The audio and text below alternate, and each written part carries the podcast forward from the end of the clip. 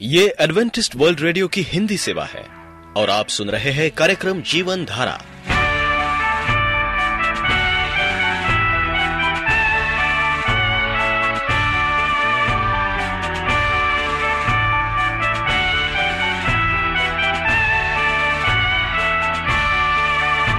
कार्यक्रम जीवन धारा सुनने वालों को मैं स्मिता और मैं अमित हमारा प्यार भरा नमस्कार। एडवेंटिस्ट वर्ल्ड रेडियो की हिंदी सेवा में हम आपका स्वागत करते हैं। श्रोताओं, आइए, आज प्रसारित होने वाले कार्यक्रमों की जानकारी दे दें। आज होगी पहले स्वास्थ्य चर्चा, इसके बाद एक गीत होगा और फिर कार्यक्रम के अंत में पवित्र बाइबल का संदेश। तो चलिए, स्वास्थ्य चर्चा सुनने से पहले सुनते हैं ये गीत।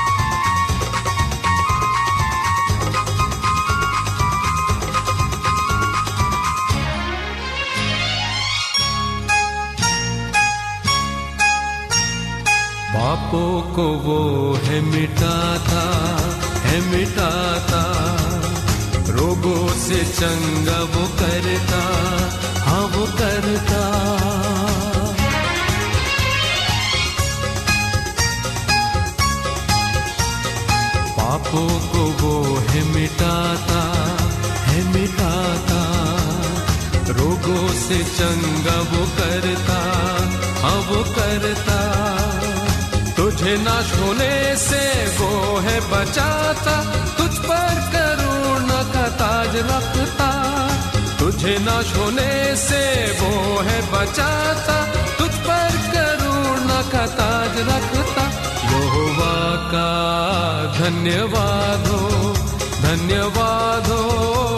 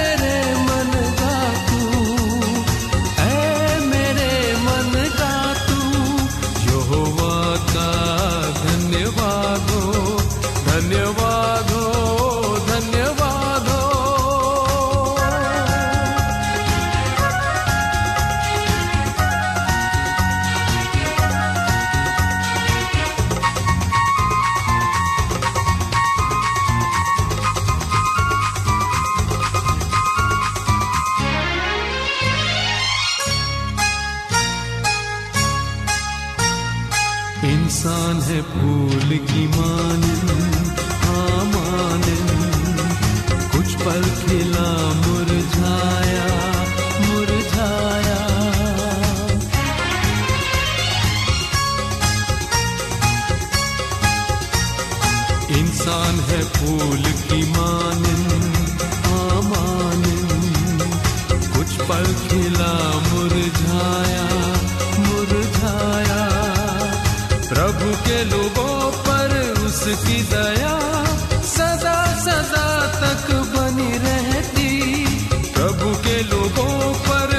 उसकी दया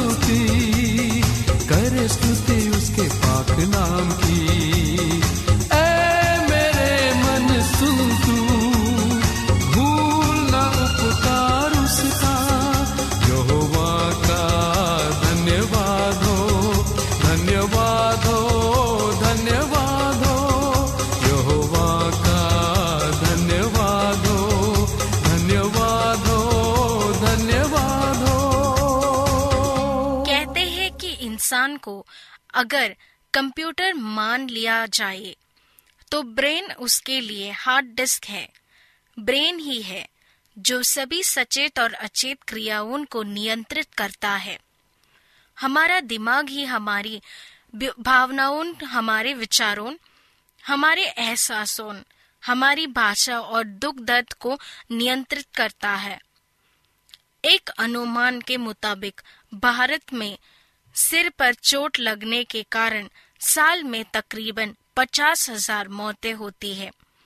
अगर हम सिर की चोटों के बारे में पूरी तरह जागरूक हो तो निश्चित रूप से इन मौतों की संख्या में कमी की जा सकती है। संवेदनशील है brain stem area. Rockland hospital के director, neurosurgery, doctor Ashish Srivastava कहते हैं सिर के किसी भी हिस्से में लगी कोई भी चोट खतरनाक होती है। लेकिन ब्रेन स्टेम एरिया ज़्यादा संवेदनशील होता है, क्योंकि शरीर की सभी नसों का संपर्क यही से होता है। इसलिए ब्रेन स्टेम एरिया को नुकसान होने से मौत तक हो सकती है। ब्रेन स्टेम एरिया को रेटिकुलर एक्टिवेटिंग फॉर्मेशन हमारे दिल और रेस्पिरेटरी सिस्टम से जुड़ी होती है और यहाँ चोट लगने या इस हिस्से को नुकसान पहुँचने पर निश्चित रूप से मौत होती है। हालाँकि कई बार बिना बाहरी चोट के भी विभाग में इंजरी हो सकती है। ऐसी स्थिति में बाहर से घाव दिखाई नहीं देता, लेकिन मस्तिष्क को नुकसान हो सकता है। दो तरह की चोटें। दिमाग में लगने वाली चोटें दो तरह की होती है। गहरी और हल्की। हल्की चोट में आप होश में रहते हैं। दिमाग की हड्डियों में हल्का फुल्का क्रैक तो हो सकता है। सिर में इस तरह की हल्की चोट म- मस्तिष्क को ज़्यादा नुकसान नहीं पहुंचाती।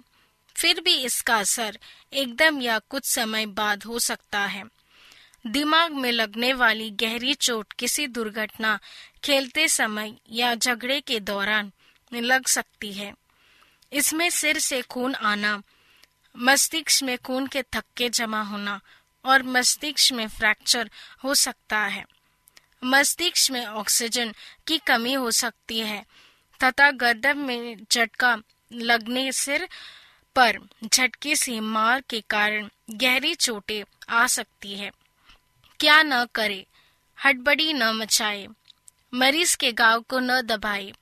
यदि सिर का गाव गहरा हो तो धोए नहीं। गाव से चिपकी किसी वस्तु को बाहर निकालने का प्रयास न करें। ब्रेन इंजरी के लक्षण, सिर, चेहरे, नाक, कान से खून बहना, लगातार उल्टियाँ होना, संतुलन खो जाना बार बार बेहोश होना और होश में आना आग की पुतली का असामान्य होना। सिर पर चोट लगे तो क्या करे? मरीज़ को हिलाए डुलाए नहीं। ये देखे कि मरीज़ को सांस लेने में कोई दिक्कत तो नहीं हो रही। यदि दिक्कत हो रही हो तो उसे कृत्रिम सांस ले। अगर मरीज़ को उल्टी हो रही हो तो उसे आराम से एक करवट लिटा दे। रक्त को बहने से रोके। रोगी को नजदीकी हॉस्पिटल ले जाए। आप एडवेंटिस्ट वर्ल्ड रेडियो का जीवन धारा कार्यक्रम सुन रहे हैं। यदि आप पत्राचार द्वारा यीशु के जीवन और उनकी शिक्षाओं पर या फिर स्वास्थ्य विषय पर अध्ययन करना चाहते हैं तो आप हमें इस पते पर लिख सकते हैं। हमारा पता है। वॉइस ऑफ़ प्रोफेसी ग्यारह हेली रोड नई दिल्ली एक एक शून्य शून्य शून्य एक इंडिया। तो आइए पवित्र बाइबल से आत्मिक संदेश सुनने से पहले और एक गीत सुनते हैं।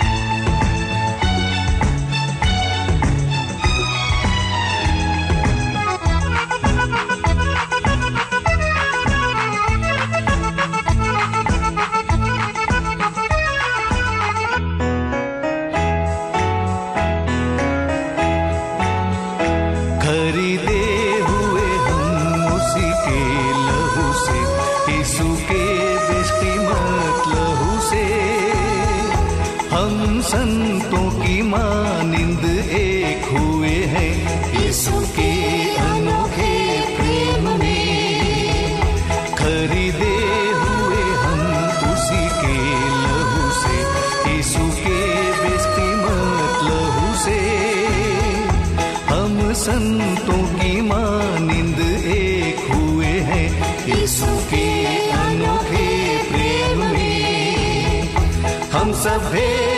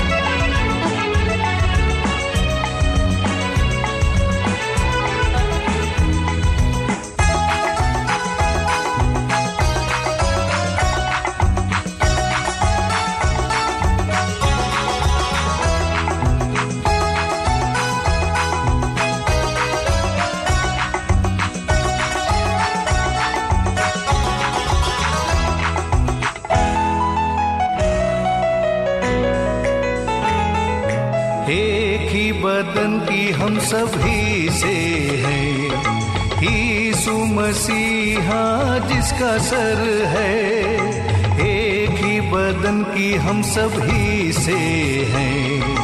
यीशु मसीहा जिसका सर है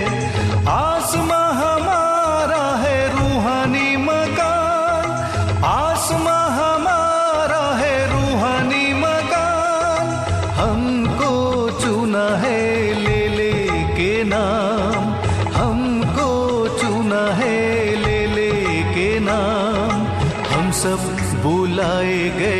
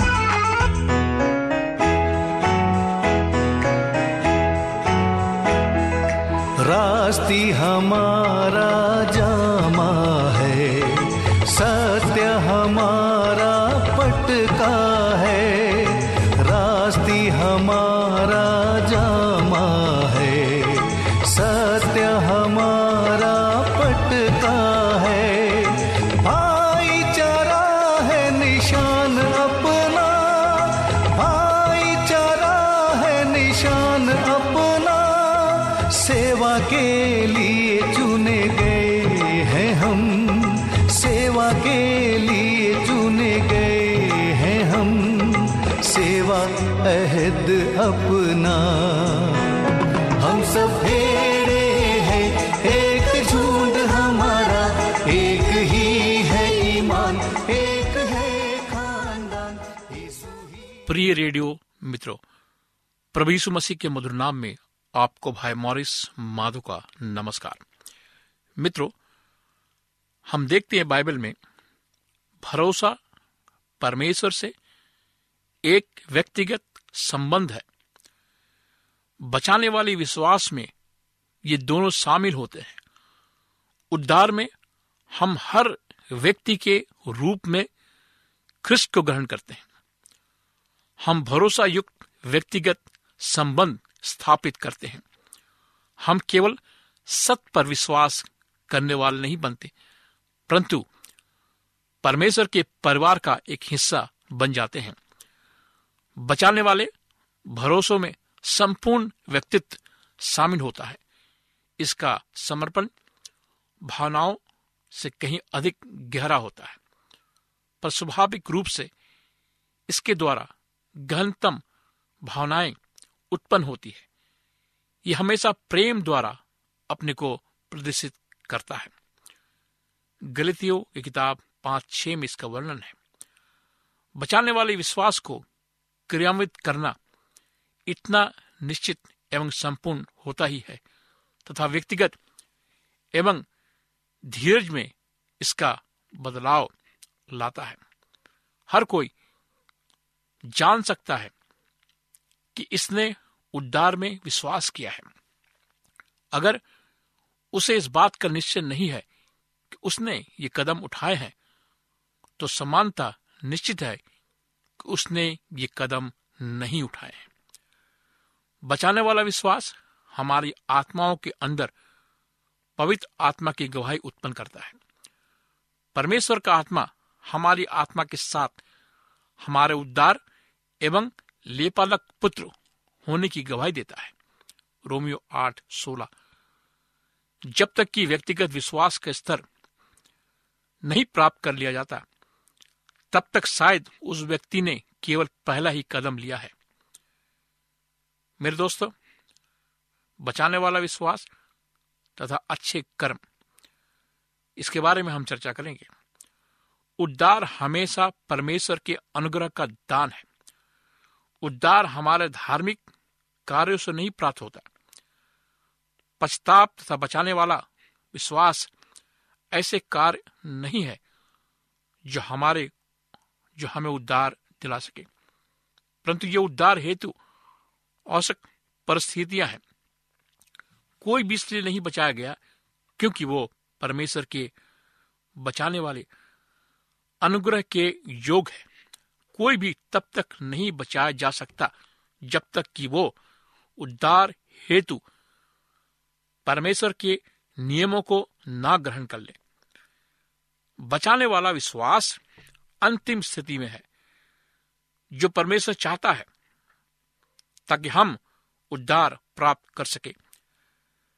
बचाने वाला विश्वास हमें अच्छे कार्य की ओर ले जाता है। परमेश्वर की इच्छा के प्रति समर्पण जो कि हमारे हृदय को उद्धार हेतु विश्वास करने की योग बनाता है। हमारी सहायता करता है। हम परमेश्वर की इच्छा का पालन करें।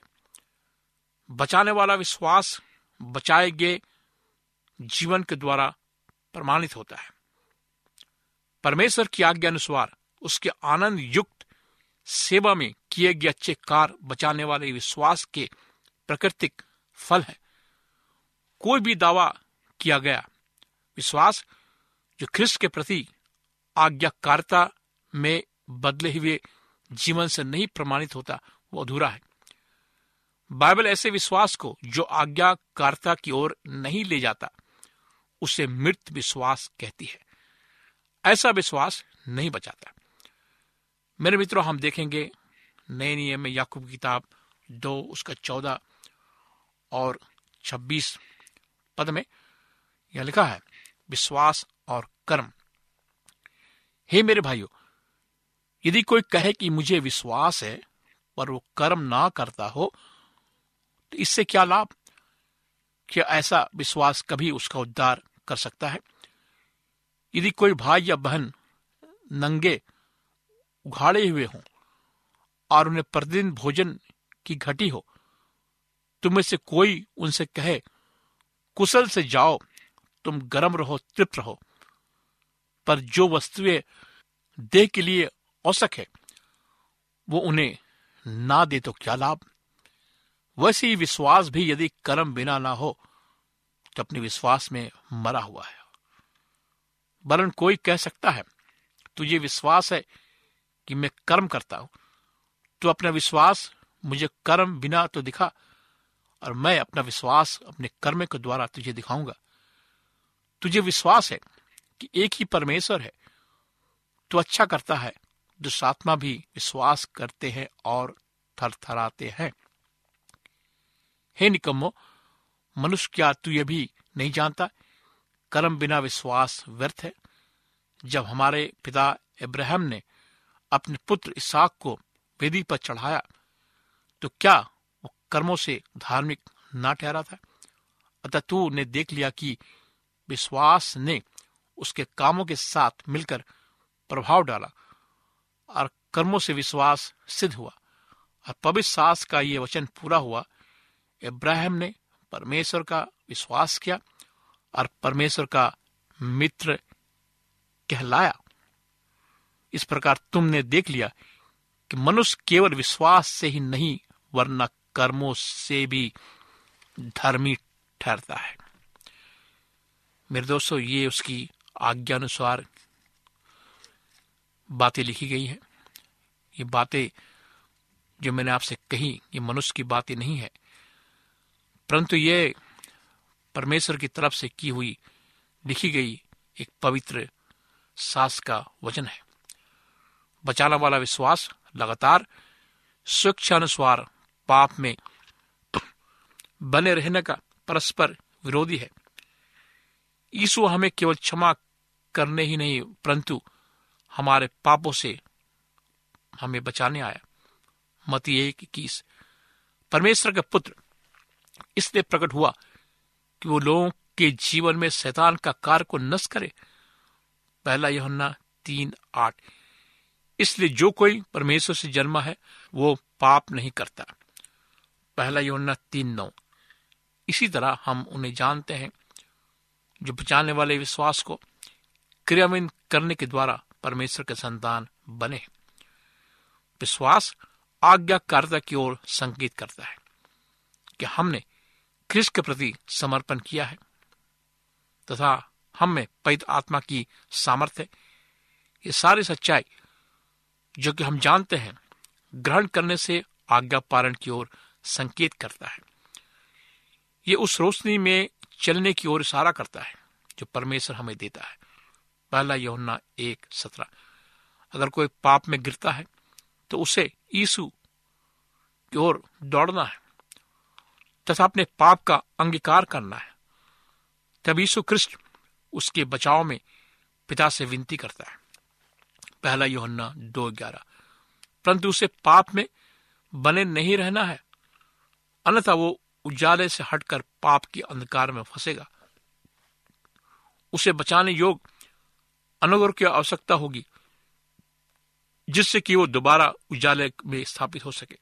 क्योंकि अगर हम अंधकार में चलते हैं, दावा करते हैं कि हमारी परमेश्वर के साथ सहभागिता है तो हम झूठे हैं। परमेश्वर के अद्भुत, बदलावकारी अनुग्रह को ग्रहण करने के प्रति अंतिम कदम है। इस बिंदु पर पूर्वता अनुग्रह बचाने वाला अनुग्रह बन जाता है। बचाने वाला विश्वास हमारा आत्मिक जीवन का नियम हो जाता है।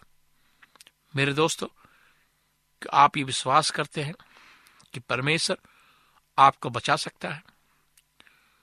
तो आइए अपने जीवन को प्रभु यीशु मसीह को सौंपे। आइए हम प्रार्थना करें। महान जीवित पिता परमेश्वर हम आज तेरे पास आते हैं। तू अद्भुत परमेश्वर है। तू अनुग्रह करने वाला परमेश्वर है। तू बचाने वाला परमेश्वर है। तो आत्मिक जीवन वाला, जीवन देने वाला परमेश्वर है। पर आज हम पर अनुग्रह कर, हमारे गुनाहों को माफ़ कर, हमारे विश्वास को मज़बूत कर खुदावन, ताकि हम तुझ पर विश्वास करें और तेरे बताए हुए चिन्हों पर पद चिन्हों पर चल सके। हम अपने जीवन को तेरे हाथ में सौंपते हैं। इस प्रार्थना को प्रवीषु मसीह के नाम से मांगते हैं। आमीन। मित्रों, आप हमें कभी भी किसी भी समय फ़ोन कर सकते हैं। मुझसे बातें कर सकते हैं। अपनी समस्याओं को बता सकते हैं। मैं आपके लिए प्रार्थना करूँगा। मेरा नंबर है नौ छ आठ नौ दो तीन एक सात शून्य दो। नौ छ आठ नौ दो तीन एक सात शून्य दो। मेरी ईमेल आईडी है Morris A W R at gmail dot com Morris M O R R I S A W R at gmail dot com आप हमारे कार्यक्रम को ऑनलाइन में भी सुन सकते हैं। हमारा पता है A W R Hindi Asia.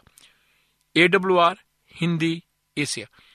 इस कार्यक्रम को सुनने के लिए आपका धन्यवाद। परमेश्वर आपको आशीष दे। श्रोताओं हम उम्मीद करते हैं कि आपको आज का ये कार्यक्रम पसंद आया होगा। यदि आपका कोई प्रश्न या सुझाव हो तो हमें अवश्य लिखिए। हमें आपके पत्रों का इंतज़ार रहेगा। हमारा पता है कार्यक्रम Jeevan Dhara Adventist World Radio post box सत्रह पुणे चार एक एक शून्य शून्य एक महाराष्ट्र इंडिया। पता एक बार फिर नोट कर ले। कार्यक्रम Jeevan Dhara Adventist World Radio post box सत्रह पुणे चार एक एक शून्य शून्य एक महाराष्ट्र इंडिया और अब हमारा समय यहीं पर समाप्त होता है। इसी समय इसी मीटर बैंड पर आपसे फिर भेंट होगी। तब तक के लिए मैं स्मिता और मैं अमित हमें आज्ञा दीजिए। प्रभु आपको आशीष दे।